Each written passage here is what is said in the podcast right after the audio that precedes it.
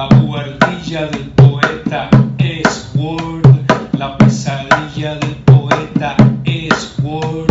El paraíso del poeta es Word. El compromiso del poeta es Word, Word.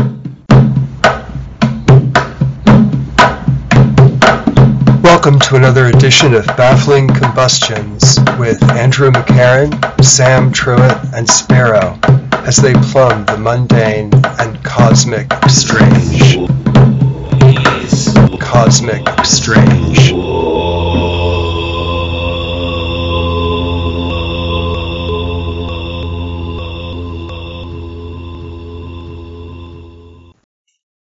all worked out now. My entire spiel, if there, if I have one.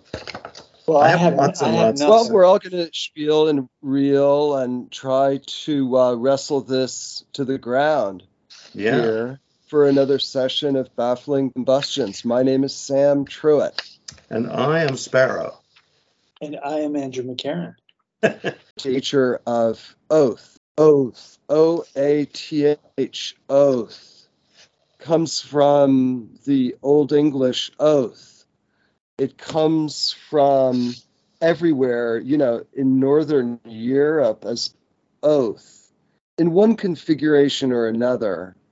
And it can be traced to a Proto Indo European, but it actually, that it may be of some other origin, unknown origin.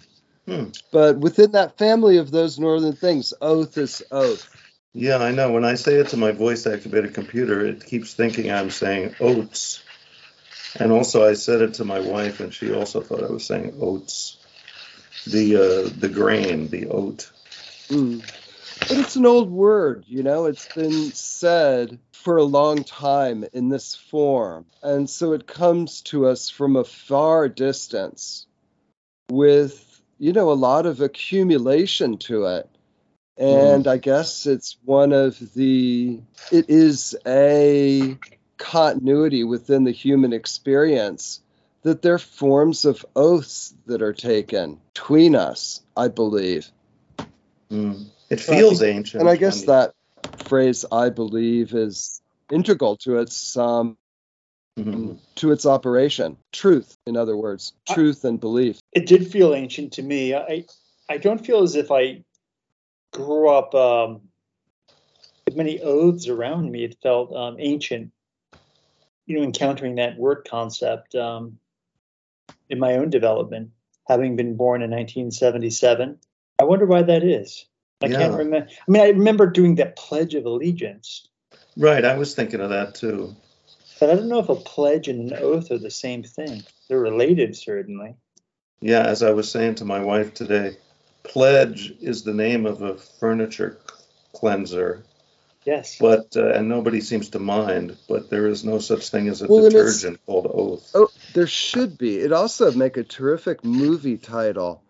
But the um the original meaning had to do with the judicial structure of taking oaths. Right, and that's how it's Um, kind of used still yeah, today. and sometimes those oaths are intertwined with a sacred object or, you know, as was traditional, I guess, you know, in, you know, in the sort of Christian line, you know, you swear on the Bible. right. But the oath is outside of a kind of, um, you know, religious uh, gesture, you know, which I guess something like a vow has is a, has a religious timbre.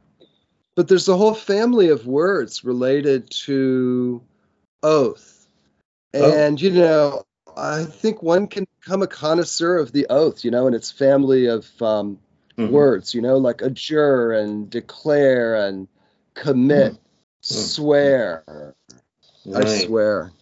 It's interested um, in what you say, Sam, about the oath existing outside of the parameters of, of religion, because I was um, struck uh, by my memory of just how much the word oath, the word concept oath, comes up in the works of Shakespeare. Hmm. Um, in all Hmm. sorts of um, everyday, non-theological contexts. Like Uh, where? Well, I I know um, that uh, Hamlet, for example, forget who he's talking to. This is in Act One. Um, after the ghost of his father is seen and verified by a few individuals, uh, who who sees Hamlet's father's ghost with Hamlet in Act One? It's um, I used to know, but I'm forgetting now. I should have looked this up. Hmm. Is it Horatio? Is Horatio there? Bernardo, Bernardo is there, and uh, Horatio, Yeah, I can't remember. Bernardo. Bernardo and Horatio. Yeah, I guess so. It is Hamlet to Horatio, never to speak of which you have seen. Swear by my sword. Um, and um, there's an oath that is taken by his sword that that, and I, I Huh. think he intimates that he's going to assume the antic disposition at this point. Um, and uh, these these men enter Yeah. into this, And uh, the- and this the- oath. He's Yeah, going to pretend and the to words go mad. I Yeah. swear, swear, and then I swear. I remember that structure. Yeah. right. yeah. But they, they lay hands onto the sword, you know, to the handle of the sword. Oh, right. So it has this um, quasi religious quality in, in the, uh, or I don't know if like that's a religious or crucifix. like a crucifix, or maybe it's more like a crucifix. Yeah. Yeah. But you get the feeling it's maybe pagan, pre-Christian. A sword exists before Christianity, I suspect. Like praying on the uh, praying, Yeah, making an oath yeah. on the Bible, swearing on the Bible, is a later version. The the, the sword Yeah. feels like the more primal version. hilt There- of the sword also uh, in Beowulf uh, when he's wrestling with Grendel's mother, Grendel's dam, uh, down in the cave uh, under the lake. And after he's slain Grendel's mother, uh, the sword melts and he's left with the hilt of the sword. Hmm. And that's a similar. Yeah, and that whole, um, you know, that sense of the oath and a fealty was one of the principal social glue that way of life, the Germanic heroic ethic. And feudalism in general seems to me about swearing allegiance to the Lord. The knight swears allegiance. Seems to me there's a lot of swearing, and maybe I, I guess they would those are would be considered oaths. I'm not sure in uh, feudalism, and then maybe capitalism breaks the oaths. Maybe that's the the role of capitalism, because you know, as you were suggesting, Andrew, I think most of us don't take oaths. I take oaths. That's why we started this conversation because I Hmm. am was invited to give a talk at this conference on July 31st in Hudson, New York, about John Ashbery, specifically about the poem, which is also the title of a book. So maybe it's the book actually, the Tennis Court Oath.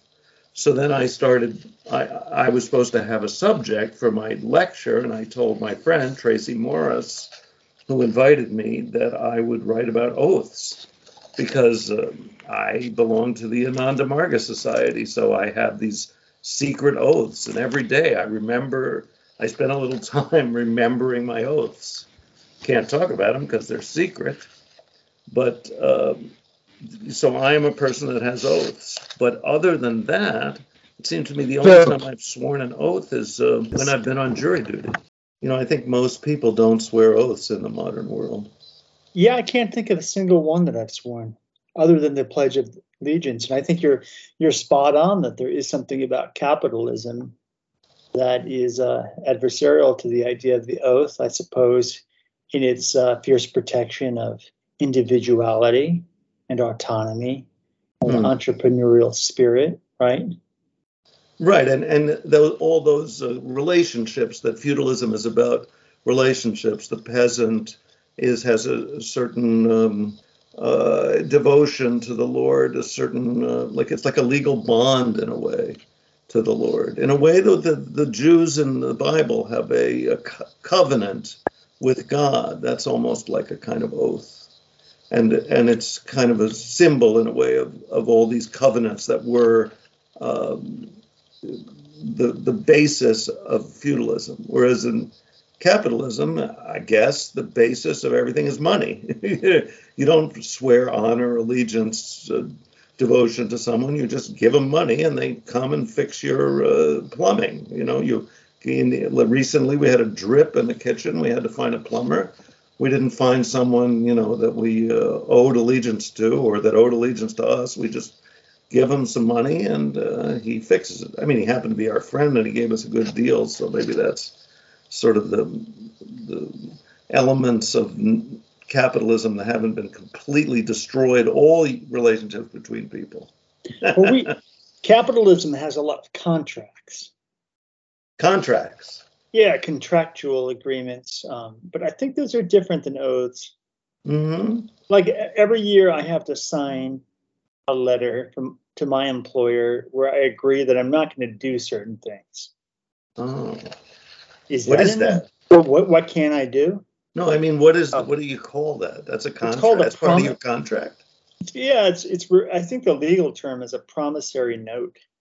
Really? I thought a promissory note is an amount of money. So they agree to give me a certain amount of money, Yeah, that's true. provided that I um, provide certain certain specifically um, designated services to the institution. And then there are other things that I'm agreeing that I won't do. Right. For example, I agree that I won't um, talk poorly about the institution to the press. Mm. Um, And you never have with us. You've never, never said a word against your school in this podcast. I can uh, uh, I can take an oath to that effect. yeah, well, I, Attest to that. I wouldn't um, be opposed to it. I think it's more like if you're terminated, you won't. Oh. Well, no, if you're terminated, you can do whatever the hell you want. So you're not supposed to like, yeah, give bad report of the institution outside of it. Hmm. You- You're supposed to go to the HR person internally first. hmm So I was saying in capitalism, I I do think there are contracts, but I think a contract is different than an oath. But I'm just riffing. I don't know um, what that ontological difference is really. Is an oath more encompassing of one's moral orientation and all of one's energies and not just an exchange of services? Hmm. Is there something more pervasive about I an think oath? an oath is, yeah, I think an oath is related to making a promise that you'll either do something or tell the truth. That I Mhm. think those are the two domains of the the sort of specific parameters of the oath.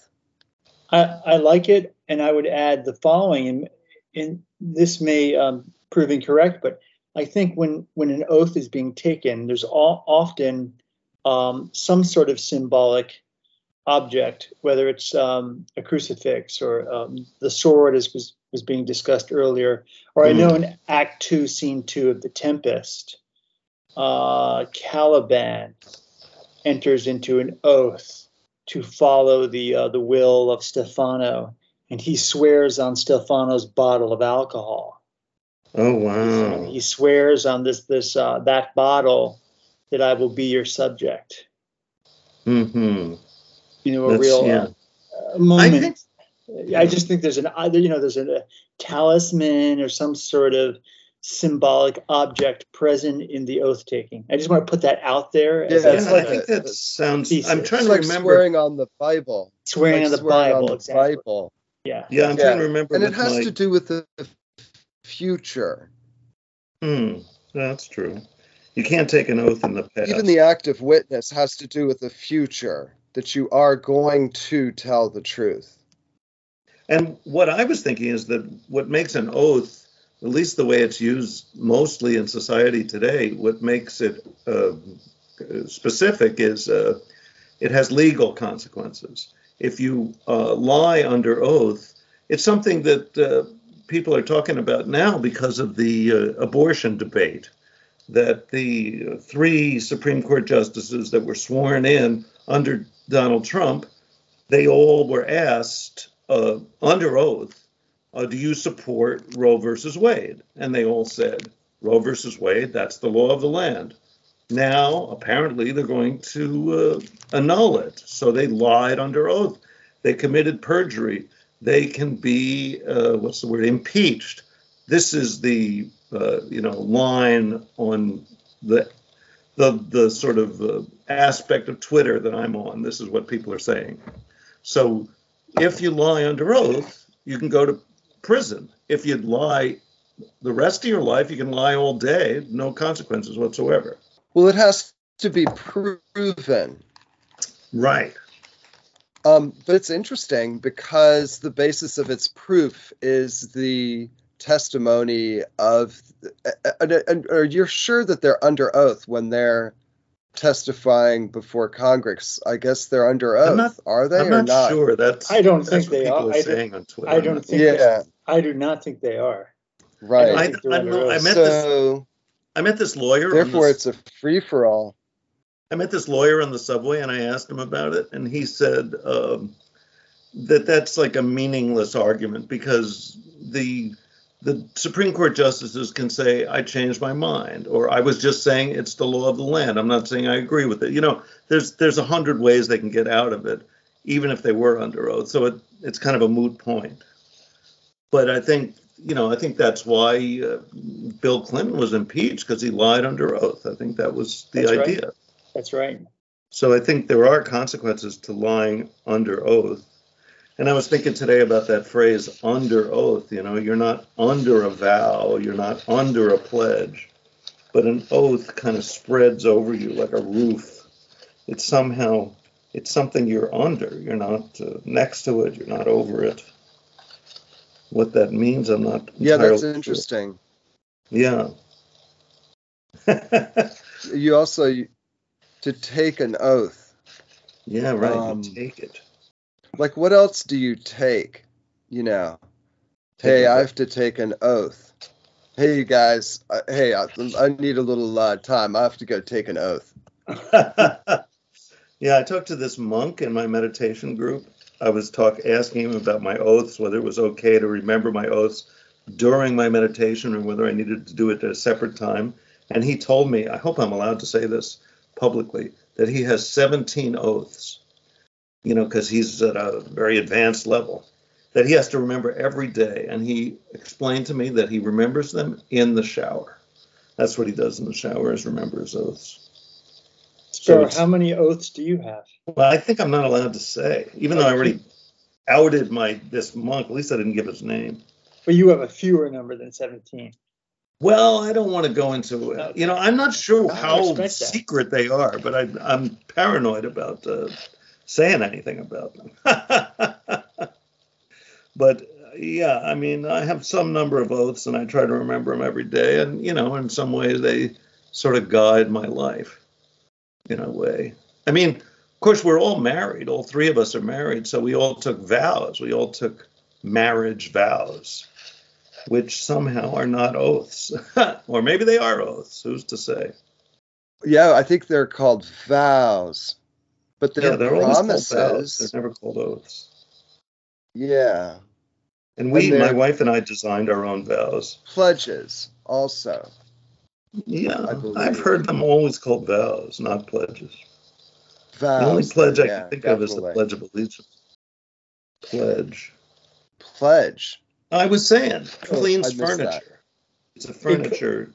Uh, Especially- polymer. Oh, right. Especially wood.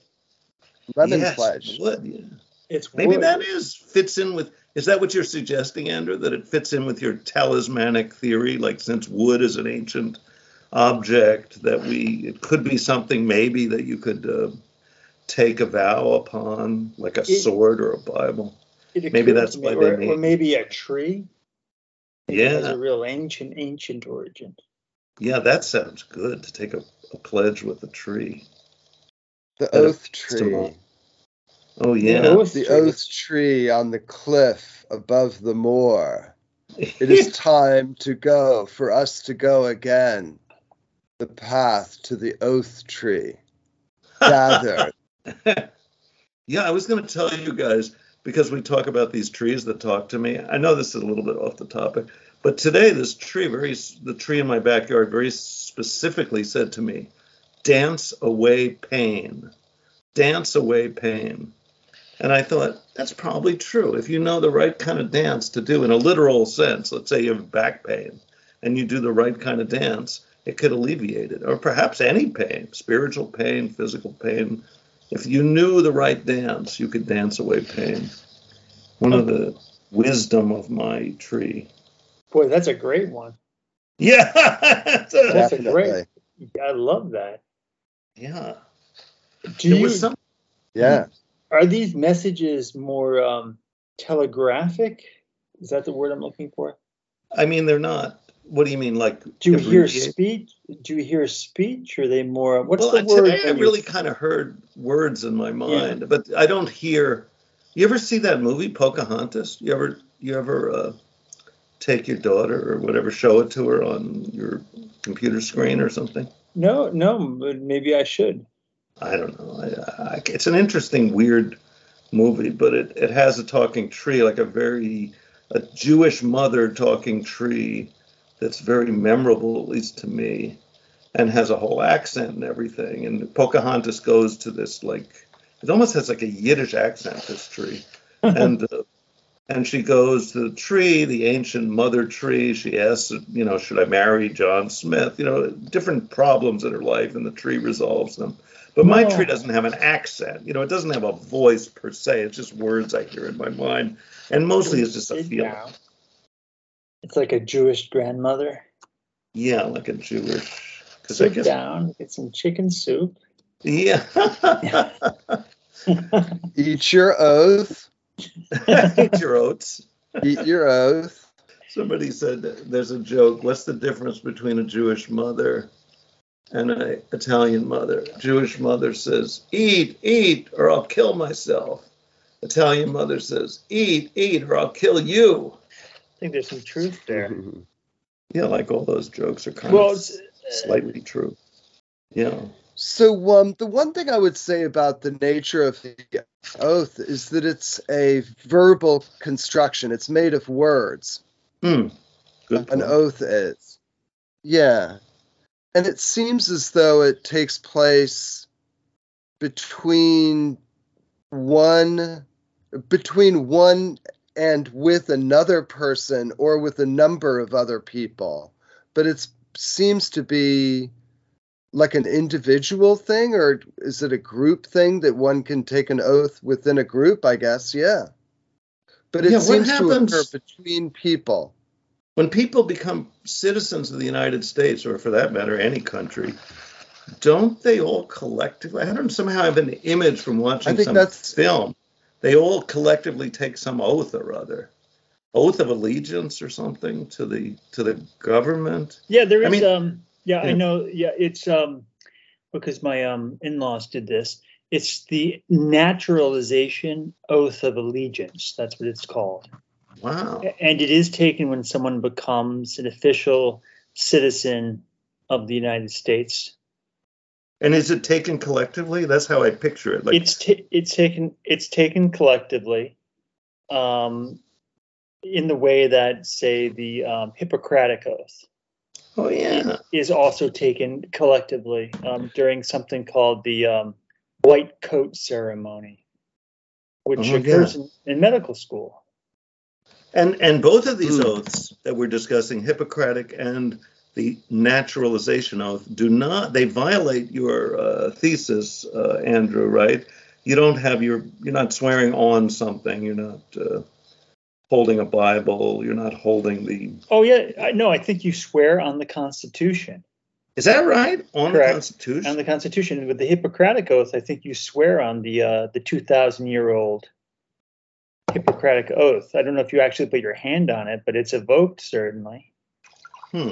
It's a written physical by object. Hippocrates. Well, it's yeah. I mean, it exists as a historical document. I've read it. You're swearing. the- where you're taking an oath, but it, but you're not. Uh, it's not an object that you uh, oh, right, are, right. are swearing to. Yeah, I guess not with the Hippocratic oath it's a set of words.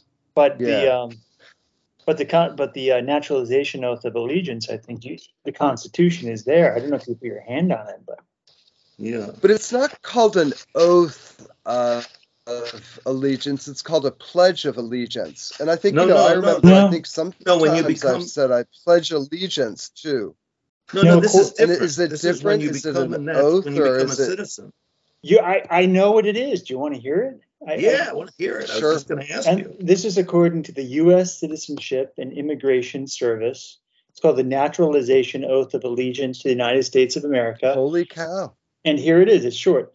Uh, I hereby declare an oath that I absolutely, entirely renounce and abjure all allegiance and fidelity to any foreign prince, potentate, state, or sovereignty, of whom or which I have uh, heretofore been a subject or citizen, that I will support and defend the Constitution and laws of the United States of America against all enemies, foreign and domestic, that I will bear true faith and allegiance to the same, that I will bear arms on behalf of the United States when required by the law, Wow.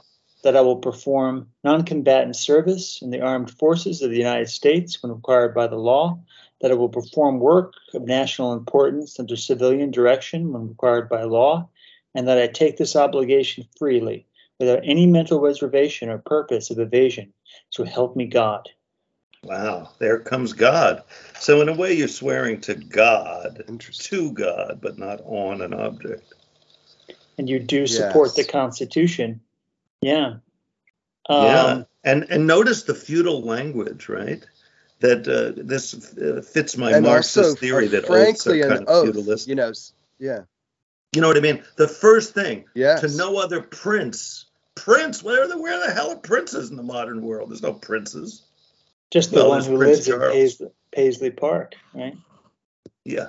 Paisley Palace, the late Prince, Yeah, but I mean it's a strange locution. It's a very Definitely. archaic for, phrase. sh- for sure. I think the Princes, language prince- is a little. I think the language may be old.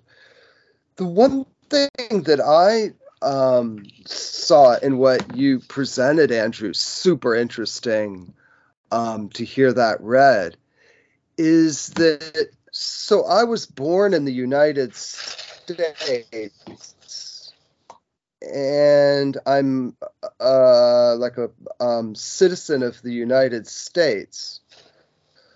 And so, does that mean that there's in my being, whatever I am with the passport and stuff, have I, is there an implicit oath that I live under? That is an undeclared oath? I don't think so. I don't think you have. I think naturalized citizens take that oath, and we don't. I think born Right, citizens it- don't have to have oaths. We're s- we're right, but I'm sort of saying, is there an implicit oath? I see. Uh huh. Not a formal, but Uh, a de facto, not de jure, that I've taken an oath. Uh huh. Yeah, I mean, to, Because I to- do believe that if required by law, I would I would go into the armed forces. If it was required by law, you know, and you know, that that's what happened in the Second World War, for example. Um, Well, it almost happened to me. I was, you know, I So- was just like a year shy of getting drafted to Vietnam. But it's interesting if there is an implicit oath, how pervasive the nature of oath is to our lives. It's sort of this invisible, uh, numinousness to our citizenship, to our being cosmopolitans. Yeah, it's a very good question. I mean, I, I'm I'm kind of di- divided in my mind over whether there is an implicit oath. I mean, of course, you're expected to obey the laws of the country that you're in. You're sort of required to. But are you have you made an oath to do so? Like if I decide no, I don't believe in this war. I don't want to be drafted. I'm going to go to um, Canada. I'm going to hide out so they can't find me. I'm going to go to prison. Have I violated my oath? I'm not sure. I think maybe uh, maybe this is a central question about what it means to be a member of this country is you know how much are you required you know, like those right wingers who say, eh, if you don't like it, go back to Russia. It's like, well, not liking it, that's part of my rights. That's part of what being an American is. I have the right to not like it, you know, to not like what my government does and to uh, oppose it. That's that's that's a kind of inherent aspect. That's that's what the First Amendment says, as I understand it. It's the land of the free. Yeah, whatever that means. It's the land land of the broken sound field. Also, I don't know if you guys picked up on some of that scratch sound. That was terrific. that I was making. Came through in the recording. I think there was some chop. You know, it was like we were going through Spuyten Duyvil. Oh, yeah. well, maybe I was taking us there with my rebellious uh, lecture there. I mean, you know, a, a lot of my life, and my, particularly my father's life, was completely governed by an oath, which is the loyalty oath. To the In Communist the Party. 1950s, you know, they people had to sign a loyalty oath to get a lot of jobs. Oh, right. and the oath was something like i have not now and never have been a member of the communist party uh, something like you know i've never supported the overthrow of the government by force or violence. I remember this joke on uh, i think it was on laugh-in where they're asking some old lady for some reason they say do you support overthrowing the government by force or violence? And like she thinks about it for a while she says violence. But uh, but my dad and anybody who was a member of the Communist Party was really endangered if they were to sign the loyalty oath because if they didn't sign the loyalty oath, they couldn't get the job. Like for example, he couldn't be a uh, school teacher in the uh, New York City because he had to sign a loyalty oath. And if he did sign it, he could go to prison for perjury. So it was a double bind. So he, he was he was working in a machine shop, and eventually, everything that that was being used at a machine shop, some part of it would be used for the military. So he had to sign a loyalty oath. He couldn't sign it, so he had to leave his job, and then he started working with developmentally disabled people in a so-called sheltered workshop. And then he continued doing that the rest of his life. Moved his way up got a PhD in psychology, moved up the ladder of the Association for the Help of Retarded Children until he was the director, actually, briefly, and then uh, and then I went into the same field. So uh, basically, you know, I spent 18 years in that. That was the main job I did with my life, basically because of an oath, because of the loyalty oath. Fascinating. That is Yeah. fascinating. Yeah. So I mean, there's a case where where oaths, you know, they're rare in our lives, but they can be crucial, key factors. But I can't remember. I Mhm. know twice I was on jury duty, both times in uh, civil court, and I must have signed an uh, what's the word? Taken an oath, but I don't remember it. It's you know, it's dim in my mind. I'm certain aspects of the cases I remember, but not that. Have you have either of you ever taken a uh, more uh, uh, informal oath um, outside of an official ceremony or public civic duty, where you create an oath with another person, a friend, or um, Yeah, that's what I was thinking. Traveler, it's where it's not. Yeah, it's not like a marriage vow or an oath of office, or where you can generate your own. When I was a kid, I became blood brothers with Mhm. somebody. Kind of like Huck, uh, Huckleberry Finn. And his band of Um, robbers, I think they there's an oath that he swears, he and Tom, but you know, Yeah, they do swear an oath. you know, they're they're very much a sort of youthful structure.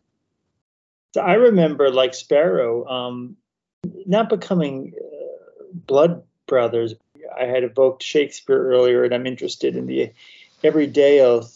And in uh, in um, uh, in response to what Sparrow said about uh, becoming blood brothers with a friend, I can remember uh, two or three, actually three occasions in childhood and adolescence where I entered into oaths uh, that were particular to the uh, friendship um, that I was in. Uh, one was with uh, a male friend, one with a young female friend, and one with uh, a group of rock and roll musicians as an adolescent. that, that, that they didn't last for eternity, I don't think at least, but they were very powerful and it, they, they emerged. It felt spontaneously. It wasn't as if we had. Maybe we were inspired by Huck Finn and Tom Sawyer. Probably was some precedent, literary precedent or something in film, like uh, Stand. Um, what's the movie Stand by Me? Oh, yeah. Um, just that intense fraternal bond that kids enter into, like best friends, bands of brothers, Hmm. that kind of thing. That, what was the vow? Did you take an oath? Did you? Was there a specific oath you took? Yeah, with my friend Zoe, it was an it was an oath to protect this particular rock the, in the uh, w- woods between our homes that we had were we, that had magical powers, and that we would be its protectors. We called Mm. it Indian Rock, and uh, maybe a decade later, that whole woods was razed to the ground and subdivisions were built, and I don't know what happened to Indian Rock. We didn't protect it. you failed. we failed our sacred oath. Did you take an oath on the rock, or was there? A, did you follow your We did. theory There was a there was a laying on of hands. It was you know come to think on of the it. rock? Yes. It's almost Uh-huh. like a three-way oath between the two of you and the rock. Yeah. Very Hmm. powerful. Maybe I was about seven years old, eight years old. And what were your other oaths? It's you, super. Did you, did you swear to be true to rock and roll or something? Yeah, the, the the band I was in, we would we all went to college neck close to one another for the purposes of the band. So this is this is something we were going to continue and invest in uh, through time, and then and then I was in an oath with a best friend that we would remain loyal to our shared vision of things. Um, I but the vision had to do with um, I guess the creation of art and um, looking for what was genuine and not being seduced by the superficial or the expedient. I think values that I still hold sacred. sounds like you Hmm. kept that one. Yeah, I think so. I tried. I've tried. Yeah, as much as you can know whether you're keeping an up. But you weren't loyal to rock and roll. You didn't stay in the band forever. No, no, that broke apart. Mm. But now I think the oaths are very important. Yeah. Maybe they help us affirm and reaffirm our deepest values with others. Mm-hmm. I know I'm super interested in that. I mean, setting aside, you know, just sort of pausing on Sparrow's critique relative to the operation of oath and a sort of feudal scene and all that.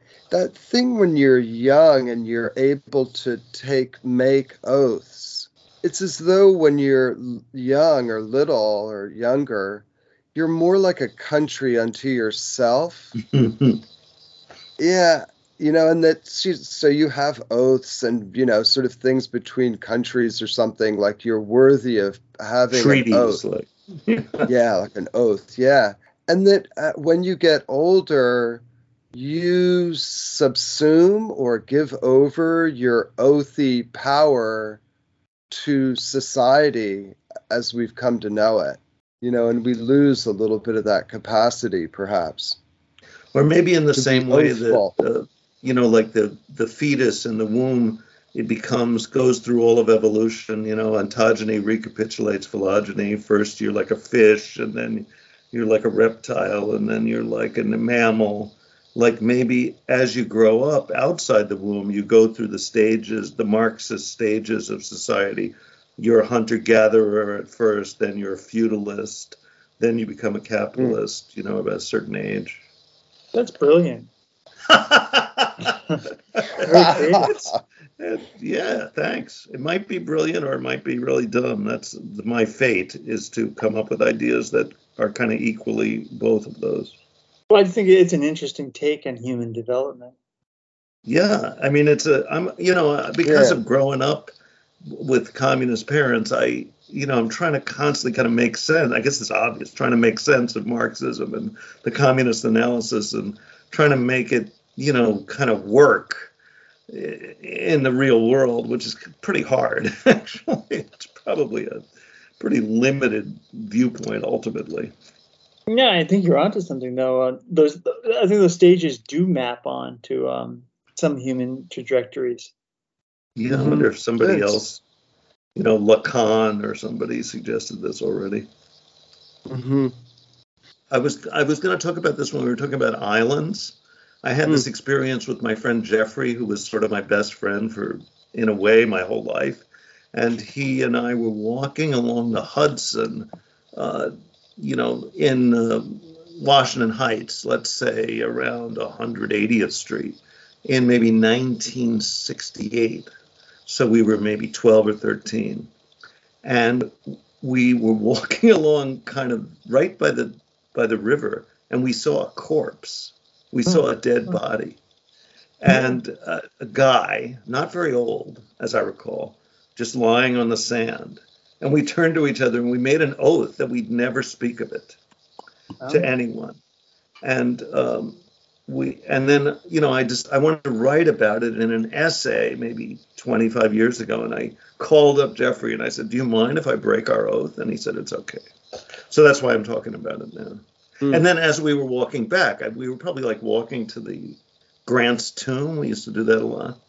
And on the way back, there were cops there, and you know, it was had become an official death. it wasn't just a kind of strange experience between the two of us. Did you go and study it, or did you look at it from afar? Or how how close? That's really a good question. I can't remember. I think I went fairly close, close enough to, to ascertain that, that he was dead. I have the dimmest. I can see. I see it in my mind from a distance. Did I go closer? Maybe not. Maybe I was too scared. But I, I'm guessing that I went close enough to make sure he was dead. I mean, you you don't want to just if he's still alive, you don't you don't want to abandon him. So presumably we somehow figured out he was dead, but we didn't like go through his pockets. We didn't get close enough to really closely examine him. That's disturbing. It's a weird thing, dreamlike experience. Think of it And now, and it's like, wow, maybe that guy was killed. You know, like this is New York in the late '60s. I mean, and he was young. You know, that uh, seems actually most logical that he was killed. Actually, What what do you think inspired the, How much- the, the oath?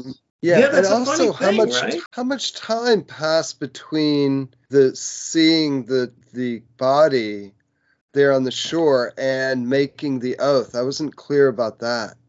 I mean, you know, like two minutes. That's in my memory. We just like immediately, we just like looked at it and we're like, whoa, holy macaroni, which is the kind of thing we would say back then. And then looked at each other and immediately made the oath. That's my memory. Wow. So it's sort of like the seeing that called forth the oath. Like that Yeah, was it was- your it was almost like verbal or seeing- enacting response. Yeah, it was like almost a mystical experience, you know, almost like seeing the face of God or seeing, having some supernatural experience, seeing a ghost or something, where you, you it was so profound an experience that we immediately had to to to vow that we'd never tell anyone Because you, about. because you knew if you told, especially adults, it would be killed quite literally. No pun What- intended. what would- Mm. um, your experience would experience, be your, experience, what you shared with one another, what it meant, it would be Mhm. inscribed with a different sort of legalistic or scientific meaning than I, I, I think. I mean, I could imagine my parents just giving me a lecture that I did the wrong thing, which no doubt I did. You know, we just walked away. oh, it was before should- cell phones. Mhm. We couldn't call But it the was- cops. It reminds me a little bit, Sparrow, of your bat mitzvah. Oh, bar mitzvah, where I had a mystical Oh, bar, experience of staring your at, bar the, mitzvah. at the Yeah, your bar mitzvah. Right, a little bit. It was like a later. It was probably a few years later, two years after my bar mitzvah mysticism. That's funny that you remember that. Yeah. Well, I I mean, these are the kind of the few moments in my youth where I had these glimmerings of the divine in a way. Yeah, there's something about seeing a dead person, particularly where you don't expect to see one, and maybe I'd never seen a dead person before. Um, you know, that it it it summons up some you know troubling powerful overwhelming sensation Sure. I come Hmm. from a religious tradition that displays the corpse. Yes. So I, I feel bombarded by it from an early age. So you have like very early you remember seeing uh, open caskets Yeah. and being horrified by them. You remember the first Um, time you saw one? I, it was never attached to any sort of mystical experience. It was always kind of uh, uh, uh, unpleasant. Yeah. Right. But not meaningful exactly. No. Yeah, my grandmother had an open casket because she I, she married a German Catholic. I guess she, even though she was raised uh, Mennonite, so I guess she bec- had a, became a Catholic and had a Catholic funeral. But that would be later after this, I think. Hmm. And I remember her Yeah, dead lying there and how weird it was. Dead people swear no oaths. It isn't Yeah. untrue. far as we know, yeah. One one thing that I happened on is something called minced oath. Do you know about that? Yeah, Minced there's a oath? there's yeah, there's a phenomena or there's a, a kind of oath called minced oath. And what it is is euphemisms formed by misspellings, mispronouncings, or replacing a part of profane, blasphemous, or taboo words to, you know, in a phrase to reduce it so, to something that will not be objectionable. For example, instead of God, the use of the word gosh, or Oh. instead of damn, you know, darn, or instead of by the by my lady, uh, bloody is the derivation of uh, of that. Or by his And, wounds, uh, by his wounds. Yeah. Yeah, there was so so many of those when I was a kid. G. Willikers, Hmm. uh, by Jingo, by Jiminy. yeah, my mother had one. I don't know if I've ever mentioned it in this podcast. From growing up Mennonite, I presume, where she would get upset, she would say cheese and crackers, which was a, a substitution for Jesus Christ. Cheese and Yeah, those cracker. are all minced oaths. Uh, that's great. Yeah. Yeah, my favorite I think is blank. Or like blankety blank blank. Oh yeah, yeah, yeah, yeah. You blankety blank. Yeah, that is a really good one. It's it is a shame really that everybody curses now, and we we've lost a lot of these like charming minced oaths. Sugar honey iced tea. Although I wonder, like on Twitter and on the internet and on texting, where people use these uh, abbreviations of everything, like MF, you know. Uh, so it's almost like we're re-mincing oaths, almost, you know, by um, instead of cursing, using the um, what's the word acronym for it or the uh, abbreviation of it. I don't know if that counts Mhm. truly as a minced oath. Minced oaths are a little more poetic, Yeah. actually. Yeah. I mean, there's this sort of blunting that language can take. But then, you know, these uh, minced oaths, often they're more interesting and colorful than, you know, what, whatever it was before. For example, in Cockney, you know, you have um, the transition from the word prick to Hampton Wick, Oh, and then right, have- eventually it's just Hampton. oh yeah. Yeah, I know they have this Or rhyming the slang. original word, which was prick. You just call it. Uh-huh. Hampton. Well, there's so many words for whatever. I'm going to go take an oath. I was just taking enough. Yeah, that is something that there are a lot of uh, euphemisms for.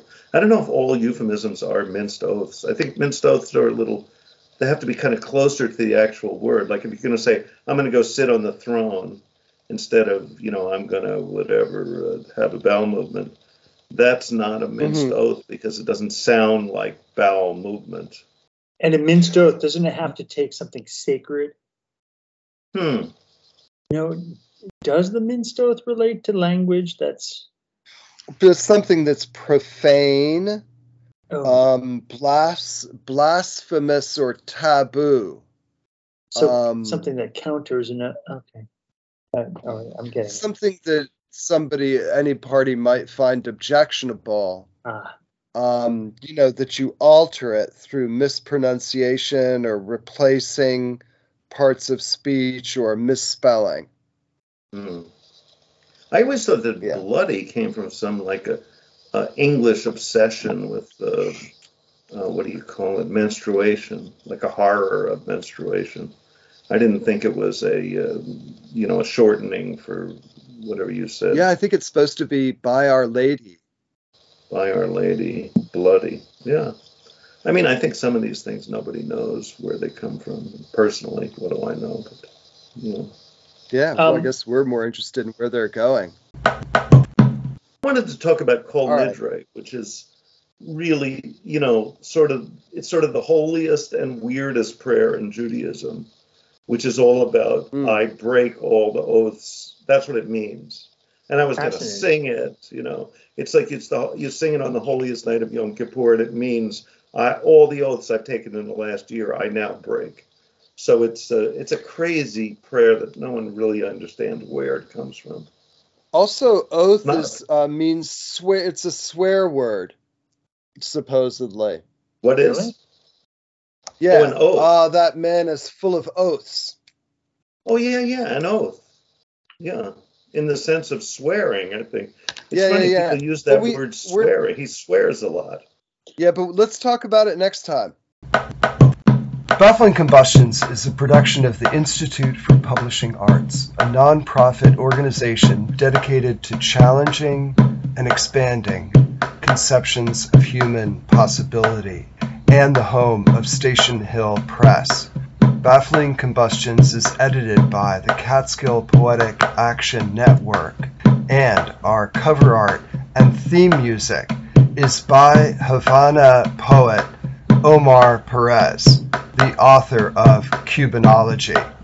We're live on Pacifica Radio Network and available on any and all, including your favorite podcast venues. If you want to be in touch, including with any questions, insights, notices of gaffes or blunders, suggestions for future sessions, we are very open to those, as we are to donations to our enterprise. Please write or call us at Station Hill Press or email bc at stationhill.org. And there we go. Many thanks for joining us on this edition of Baffling Combustions and our ongoing investigation of the uncanny and wondrous. And please join us next time and remember to stay tuned and strange.